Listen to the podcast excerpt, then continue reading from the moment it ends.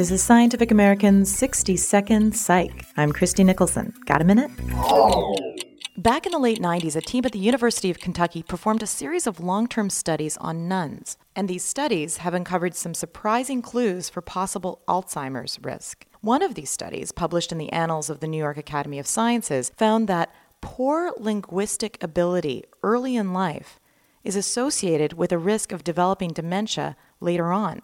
Researchers got their hands on archival autobiographical sketches written by 74 nuns from Baltimore and Milwaukee, completed between the ages of 19 and 37 years. All died an average of 62 years after writing their sketches, and the nuns had agreed to donate their brains for study. So here's what the scientists found the number of ideas expressed in those autobiographies had an inverse association with the severity of dementia later in life.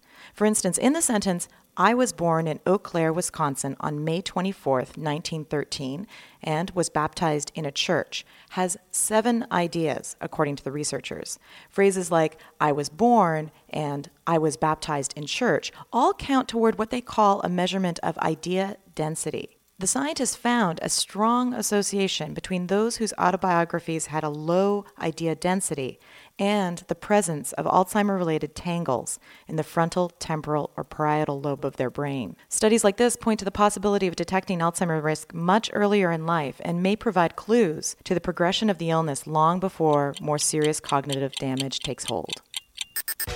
Thanks for the minute. For Scientific American's 60 Second Psych, I'm Christine.